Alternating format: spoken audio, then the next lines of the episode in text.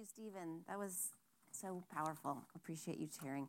If you guys have space in the middle, if you wouldn't mind squeezing in a little bit to make room for people who are coming late, that would be super fantastically wonderful. My name is Erin, if I haven't met you, and I get to continue in this series on Philippians. We're going to be talking about Philippians 1 tonight. So, when you think about life, you know, life really is just a composite of our relationships, the circumstances, and the things that we devote ourselves to. When I was in high school, these shirts were popular. Um, so, whatever hobby or sport you were into, you could find a shirt. And if you couldn't find the shirt, there was a kiosk in the mall and they'd like make you a shirt. Whatever your passion was in life. You, essentially, you were like a walking advertisement that your life revolved around basketball, that there was nothing greater in life than that, or cheerleading or cross stitching or whatever you preferred. There was a shirt for you. And a few years ago, I had the unique opportunity to attend a funeral of a lady that I had never met in person. It wasn't like I was like a wedding crasher, like I was not a funeral crasher. Um, there's a story, I'm going to share with you. Um, but I was invited to this funeral. I just never met this woman in person. So I'm involved in a weekly women's Bible study. I've been a part of it for 13 years, but one year, one year I decided I think I want to tossed my hat into leadership, but I lasted one year. It was too much to juggle challenge responsibilities and those responsibilities. But there was a woman assigned to my group, and her name was Cynthia. And so I was part of my role as a leader was I was supposed to call all the women in my group every week, and that's a stretch. I'm not a huge phone talker; that was a challenge for me. But this woman was never able to come to our group. She had a disease called cystic fibrosis, which is a genetic, deadly lung disease, and so science and medicine have progressed rapidly, and now people with that disease are living into their 40s, maybe even 50s. I haven't read much on it, but Cynthia did not live that long. In fact, her older brother had already died of the disease. So I decided that when she passed away, that I should go to the funeral. And her parents have buried both of their children. Like, do you you go to a funeral for the living, right? And so I wanted to support her parents, but I didn't really know her. I talked on the phone with her, but I didn't really know her. So it's very sobering to go into a room of people that you don't really know and to hear someone's life essentially encompassed in about 20 minutes, right? You're getting a glimpse into what they valued, what was most important to them, what their life revolved around, all in about 20 minutes. And to think if someone was to go to my funeral that didn't know me, what would they hear? What were going to be my achievements that people you know, applauded? What was going to be the theme of my life? The statement that my life made, what was that going to be in a matter of 20 minutes? You know, and it's quite an experience to do that. I would encourage you, if you ever have the opportunity to buy it up, you know, there might be a, a friend whose parent dies and you go and support them, or maybe a coworker, a sibling dies. And it's very telling and it's very enlightening. Um, it's very sobering to hear the message of someone else's life and to get a glimpse into that through someone else's words. So, whatever your t shirt will read or does read right now likely is what's going to be highlighted on your funeral right at your funeral and so that's what we're going to talk about tonight is we're going to take a little glimpse of what i think the apostle paul's t-shirt would have read way back when when t-shirts didn't exist but as we begin our journey through philippians tonight i think paul's t-shirt would have read christ is life not because of what he wrote, essentially, he did write a lot about that, but because the way he lived backed up what he wrote. So I'd like to challenge us tonight to not just consider wearing a shirt that, yeah, Christ is my life, but actually living the reality that our lives would orbit around Christ. That it wouldn't orbit around a degree or an achievement or a family, but it would orbit around Jesus Christ. So Neil did a great job last week of laying the foundation for kind of who Paul was, the Philippian church, what they were about, and kind of what was going on in that point of history. But if you weren't here, just a quick synopsis, you can listen to it online. You know, Paul is writing from prison in Rome.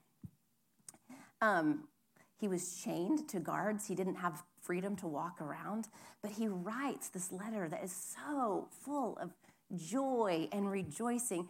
And if I was living in Paul's current reality, those definitely wouldn't have been the forefront of my mind. You know, Paul had helped to start, start this church in Philippi, and he was really concerned about their well being. So they had sent Epaphroditus to visit Paul in Rome to kind of bring a first hand account. This is how we're doing to bring gifts to him. and to just check on Paul.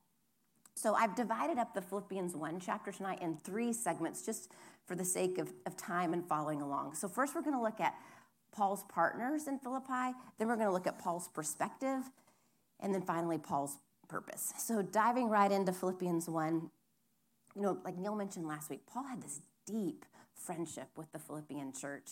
He writes with this tenderness and affection, and the letter really begins with thanksgiving and prayer. So, verses 3 through 6 say this I thank my God every time I remember you. In all my prayers for all of you, I always pray with joy because of your partnership in the gospel from the first day until now, being confident of this, that he who began a good work in you will carry it on to completion until the day of Christ Jesus. Do you hear his emotion in just those short sentences? You know, Paul is communicating, I have you in my mind. I'm thinking about you. You are a joy to me. In the midst of being in a situation where I know I would be completely self consumed if I was in prison and shackled to guards, he is not. He's not preoccupied with himself. He's focused on other people. You know, it has been said of me, and it is very true out of sight, out of mind really describes my personality to a certain extent, which is not flattering in any way. And I would say, Paul, that does not describe Paul in any way. That describes me, that does not describe Paul. Though he was not with them, they were in his mind. He really cared about them. Then he continues on writing in verses 7 through 8 It is right for me to feel this way about all of you, since I have you in my heart. And whether I'm in chains or defending and confirming the gospel, all of you share in God's grace with me. God can testify how I long you with the affection of Christ Jesus. So Paul is communicating, I don't just have you in my mind, I have you in my heart. Like, I long for you. He's got these feelings towards this group of people that he cares so deeply about. And he's expressing that to them. And he goes on to say in verses 9 to 11, and this is my prayer that your love may abound more and more in knowledge and depth of insight, so that you may be able to discern what is best and may be pure and blameless for the day of Christ, filled with the fruit of righteousness that comes through Jesus Christ, the glory and praise of God. So he communicates, I have you in my prayers. So I have you in my mind, I have you in my heart, I have you in my prayers. Like he never writes, I love you.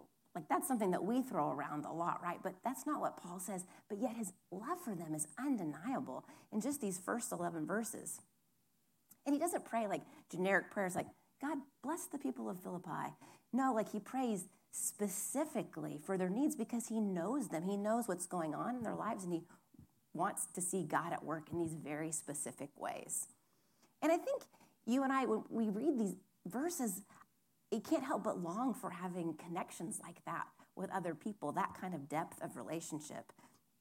And God really created us for that. But sometimes it's like, I don't even know where to begin in forming friendships like that. How does that, what does that look like?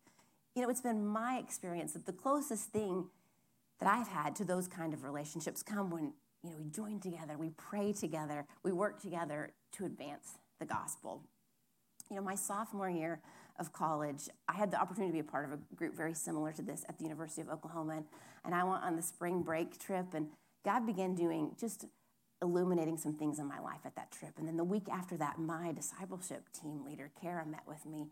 And um, she had some firm words to say to me about the direction of my life and the trajectory I was going. And she said it in love, but I will never forget where I was sitting in the student union hearing her say those things. And I thought, I need to make some changes in my life.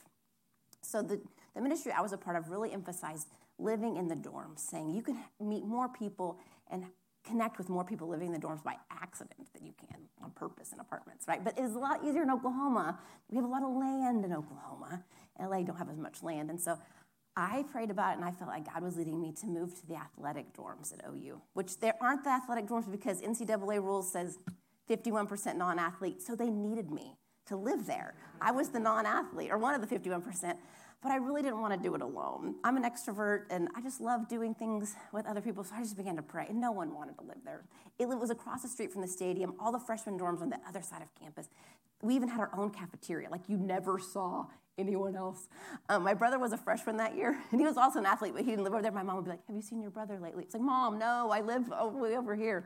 So I prayed, and, I, and there was this girl named Renee who was transferring in. Never met her. She was dating one of my friends, and I was like, okay. So we meet, and we were assigned to lead a Bible study together in this dorm, in this freshman dorm. And like, I don't have an athletic bone in my body, but Renee had played NAIA basketball at like, I don't know, really tiny college in Oklahoma and transferred in. So we realized quickly we had no idea what we were doing.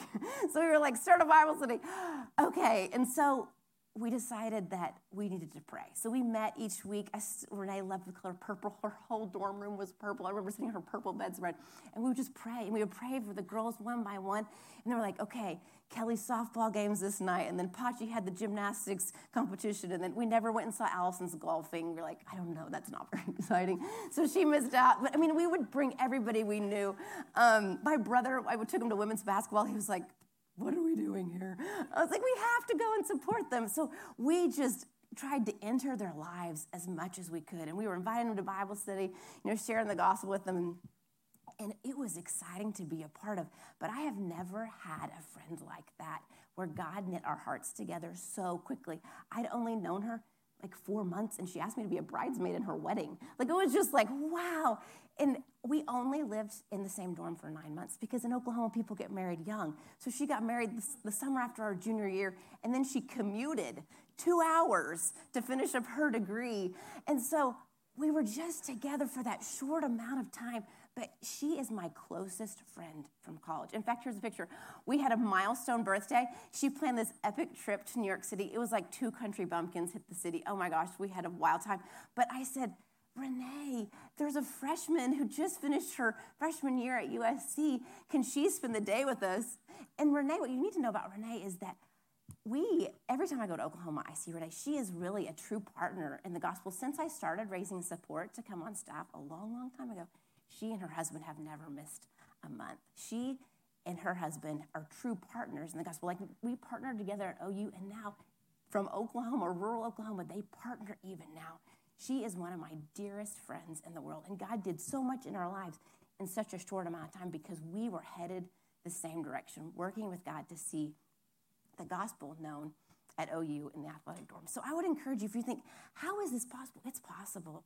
With God, God can knit hearts together in ways that you would never believe. But it's going to take depth. It's going to take more than like, can you pray for my midterm this week? Guys, let's just be honest. Every week you have a midterm.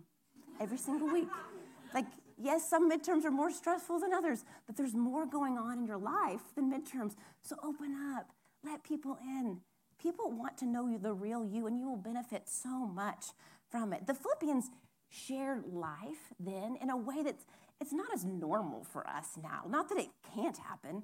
It totally is possible now. And it's it's needed now, but it's just going to take a lot more intentionality and work for that to happen. So what you read in Paul's letter is this joy that is so pervasive that's found in Jesus, but also in the relationships that he shared with the Philippians. And the same is true for you and me. There is so much joy in the depth of relationship that our hearts really long for. People who are pursuing Christ, who are spurring each other on to love Jesus, to know him, to share him, to glorify him. And so it is possible to develop peers and partners in the gospel that will really bless you and bring so much joy to your life. So we can follow Paul's example in that and Paul's partners in Philippi. The second thing is Paul's perspective. So in Philippians 1 12 through 14 says this Now I want you to know, brothers and sisters, that what has happened to me has actually served to advance the gospel. As a result, it has become clear throughout the whole palace guard and to everyone else that I am in chains for Christ. And because of my chains, most of the brothers and sisters have become confident in the Lord and dare all the more to proclaim the gospel without fear. You think, chains, guards, that's not really the life I want. God, like, please, no. Neil talked about last week how, Paul, they were beaten and bloodied, and I would assume broken bones when you're beaten like that, right? Yeah, that's really, really, really not something I want to sign up for.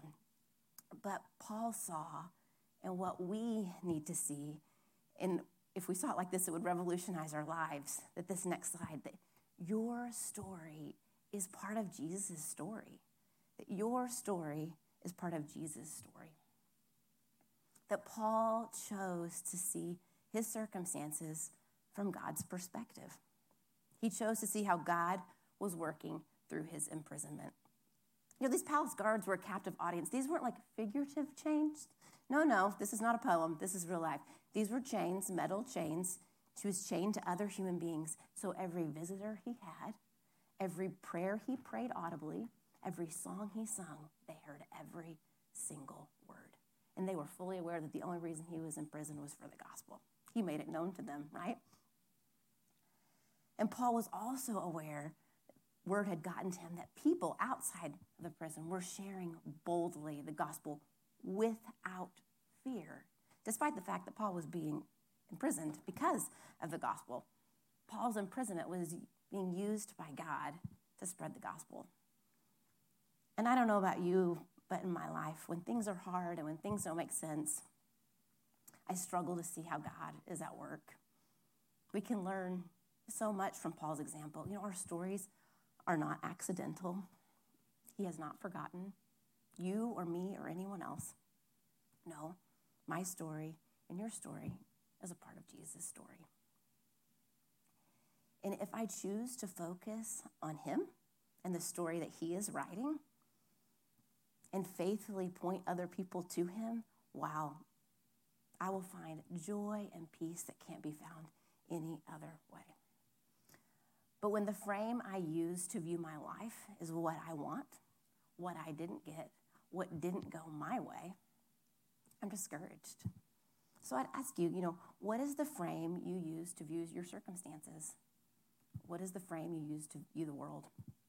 We can't control what happens to us, not at all, but we can control how we frame it, right? And the way we frame it determines how we respond to the circumstances of life. And Paul chose to see the circumstances of his life through the lens of God God who loves him, God who is for him, God who is with him, God who hadn't forsaken him, the God who is using him to further the gospel. And that radically changed how Paul responded to the day in and day out prison sentence that he was enduring. And it can radically change our perspective by how we frame things, right? So we looked at Paul's partners and we looked at Paul's perspective. Now we're going to look at Paul's purpose. So in Philippians 1 18 through 21, it says this Yes, I will continue to rejoice, for I know that through your prayers and God's provision of the Spirit of Jesus Christ, what has happened to me will turn out for my deliverance. I eagerly expect and hope that I will in no way be ashamed, but will have sufficient courage so that now, as always, Christ will be exalted in my body, whether by life or by death. For to me, to live is Christ, and to die is gain. So we see in Paul's life joy in living for Jesus no matter the circumstances. Joy in living for Jesus no matter the circumstances. He was rejoicing, not that he was chained up to these men, he was rejoicing that God was furthering his purposes through Paul's circumstances. You know, what we see in Paul's life is that he's actively looking for God's activity in and through and around him. And he did not allow circumstances to dictate his outlook. And that's often what happens in my life. That trips me up again and again and again. But I love his words in verse 20 I eagerly expect and hope. What are you eagerly expecting and hoping for right now? And then verse 21 follows right after that. For me to live is Christ, and die is gain. You know, the message I hear today in the world is, you know, for me to live is to accomplish the American dream. To live is to have a very padded bank account that's going to withstand any recession, and I will be insulated from any trial of life. You know, for me to live is the promotion, the internship, the GPA. That is life. And Paul was writing to people who did not have an easy life. He himself was not living an easy life. And we learn from his perspective in the midst of these really hard circumstances wow, that it matters what we are orbiting our lives around. So, what would it look like for you and I today to have this statement as a central part of our lives? For to me to live is Christ. You know, Paul is saying that everything that he had worked for, everything that he achieved, his singular aim was to bring glory to Jesus. And no, he's not neglecting to live his life, but he's thinking ahead to what awaits him, being in the presence of Jesus, and how it will be mind blowingly wonderful to be in the presence of Jesus. But until then, his life is going to orbit around Christ. He's going to fully live his life to the glory of God. So I'd like to unpack this just a little bit for to me to live as Christ in just three ways. I think this can be explained and lived out in three ways. There's a lot more ways, but we're going to save that for another time. So the first thing, I think to live as Christ means to proclaim Christ. It means to proclaim Christ. You know, when you look at the life of Paul, you see that he preached in synagogues, he preached in prisons, he preached at the water's edge, you know, and he wasn't um, picky on who he preached to. He preached to philosophers and to kings and to priests and to Jews and to Gentiles and to men and to women. Essentially, anyone who was going to listen, Paul was going to share the gospel. So think about that. Who has heard the gospel from you lately? Who's heard the gospel from me lately? Who has heard why you're not stressed out and this ball of nerves about that project or the midterm because your hope is in Jesus and your identity rests in Him and rain or shine, pass or no pass, because we don't use the word fail anymore, God's in control, right? We proclaim Christ. And Paul isn't waiting for his circumstances to change in order to share the gospel. He's buying up these opportunities because his focus is on Christ and not his current situation, not his current pain. He didn't see being a prisoner as a past, like, okay, well, once I'm out of prison, then I'm going to share the gospel. He's like, no, no, no. Right here, right now. God has opened the door because I typically wouldn't be interacting with palace guards. This isn't quite my peer group. But Paul's like, for here and now, these are the people that God wants to hear the gospel, and I'm going to be obedient to that. So we see proclaiming Christ is one of the areas that to live as Christ can mean. It also means imitating Christ. Paul wrote in 1 Corinthians 11 1, follow my example as I follow the example of Christ. Paul's aim to live as Christ was to imitate Christ. So, how would Christ interact with these prison guards? How would Christ encourage these believers in Philippi? How would Christ maintain hope and perspective in the midst of day in and day out prison, right? And he writes a little bit further in verse 27. We're going to hop ahead a little bit. He says this Whatever happens, conduct yourselves in a manner worthy of the gospel of Christ so he's reminding them of something very important. Their everyday lives are making a statement, and that is exactly what is true for you and I today. In the way we dress, and the things we say, and the way we interact with people, and the choices we make, is the statement of my life in harmony to the gospel, or is it in dissonance? Like, what is the statement of my life? Is it in harmony to the gospel or in dissonance?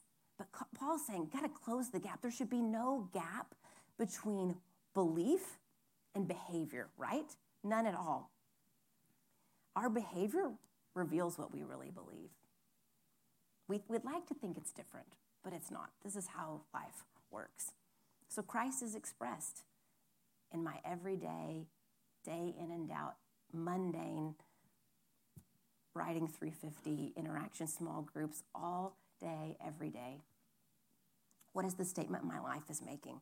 Do I take Christ seriously enough to stay within the boundaries that are laid out in His Word? I think when you and I ignore the fact that our lives are making a statement, we tend to live for whatever makes us happy in that moment, right? We live for our own pleasure, what we want. We fail to see that all of life is interconnected and that this story today is actually part of a much bigger story, and that there's consequences to every decision that I make. So Paul's saying, my life in Christ means that I am willingly and I am intentionally making an effort to align my steps with Jesus. It's not just going to happen. I'm not just going to wake up with this great feeling one day. No, it's going to take some effort and a lot of grace and a lot of power in the Holy Spirit. So, the next slide, what I'd like you to remember from this part is that your life is to be shaped by the values of Jesus and not by culture. Your life is to be shaped by the values of Jesus and not by culture. Every day, culture is trying to squeeze you into its mold. We have to willingly fight against that and choose the values of Jesus. So, what kind of statement is your life making? Because don't deceive yourself into thinking that your life isn't saying something. Oh, it, it definitely is loud and clear. And if you're unsure, ask a roommate, ask a sibling, ask a mentor. You know, people want to help you. And this would be a great question to ask. You know, what is the statement my life is making? So we've looked at proclaiming Christ, we've looked at imitating Christ, and we're going to wrap up with looking at pursuing Christ. You know, Paul made it his aim that he was going to run hard after Jesus until he saw him face to face. Christ was his ambition, Christ was his goal. So if pursuing Christ landed him in jail, then he was going to be confident that God was going to use him there because there are no accidents in the kingdom of God. So he writes to wrap up the chapter in Philippians 1 27 to 29. He says this Whatever happens, conduct yourselves in a manner worthy of the gospel of Christ. Then, whether I come and see you or only hear about you in my absence, I will know that you stand firm in one spirit, striving together as one for the faith of the gospel, without being frightened in any way by those who oppose you. This is a sign to them that they will be destroyed, but that you will be saved, and that by God. For it has been granted to you on behalf of Christ, not only to believe in him, but also to suffer for him. So if you go to the next slide, I kind of highlighted in yellow some of the things I wanted to point out about this passage. Says, without being frightened by those who oppose you. And he closes with saying, For it has been granted to you on behalf of Christ, not only to believe in him, but also to suffer for him. You know, it's really important to realize that pursuing Christ does not lead to an easy or a comfortable life. That's not what you sign up for as a follower of Christ. Paul tells them, you know, people are going to oppose you. You are going to suffer. But for Paul, there was no other way to live. No other way. And the thing is, when you look at his life, you kind of read a biographical sketch of him, he had achieved very high status by the world standards. He was very well educated, he was very respected. And he was a man who had found that quite empty. But on his way to Damascus one day, he encountered Jesus and it changed his life forever. But he modeled for us, since encountering Jesus, this life dedicated to pursuing Christ. He writes further, and I don't want to steal Philippians 3 thunder, but he says Philippians 3:10, I want to know Christ.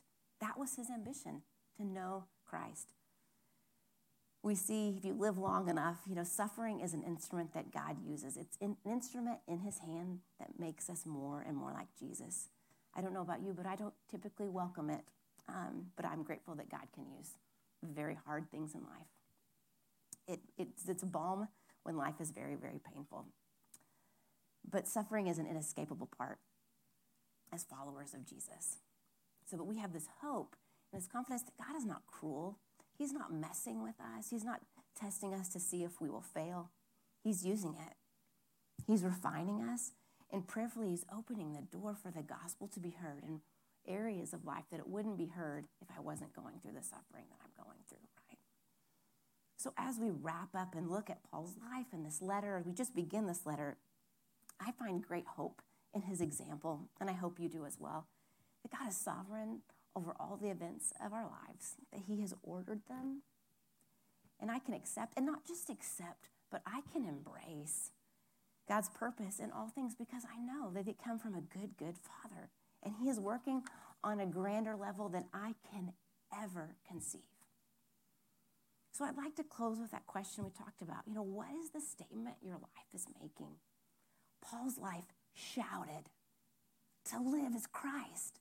Christ, my life. That was the anthem of Paul's life. What is your life saying? What is my life saying? In the 20 minutes when I meet Jesus face to face, what are people going to be uttering about my life?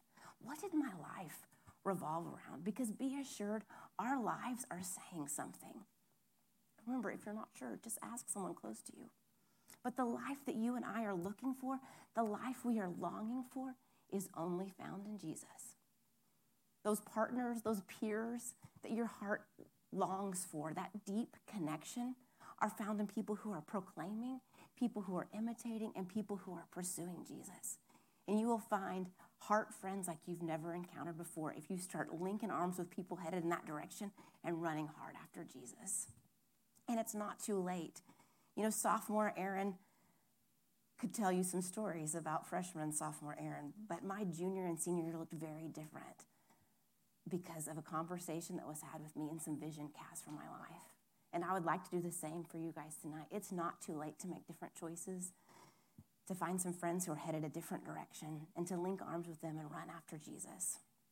But the choice is yours. We each get to decide, right? I don't get to decide the statement for Zoe's life, and she doesn't get to decide it for mine. We each decide. And so tonight, if, if any of this has resonated with you, you just feel the Holy Spirit prompting, you know, the staff are here and we would love to talk with you and to pray with you. It's sobering to think about that each of our days are numbered, right? We don't like to think about that. You guys are young and healthy. This is like the fittest you'll ever be in life. But each of us have an expiration date, if you will. And may we finish well. And may those who come after us say, that was the statement of their life. Christ was her life. Christ was his life. That's where real life is found. So let me pray and we'll welcome back up the worship team. Father, we thank you so much for preserving your word. We thank you for the Apostle Paul and his courage and his commitment to you, his perseverance and his friendships, and how we learned so much from his example. And I pray that we would be people who would examine the statement that our life is making and we would submit to you, Jesus, and that we would realize that the life that we long for and that we're looking for is found no other place than in you, King Jesus. For you alone are worthy. We love you and ask these things in your name. Amen.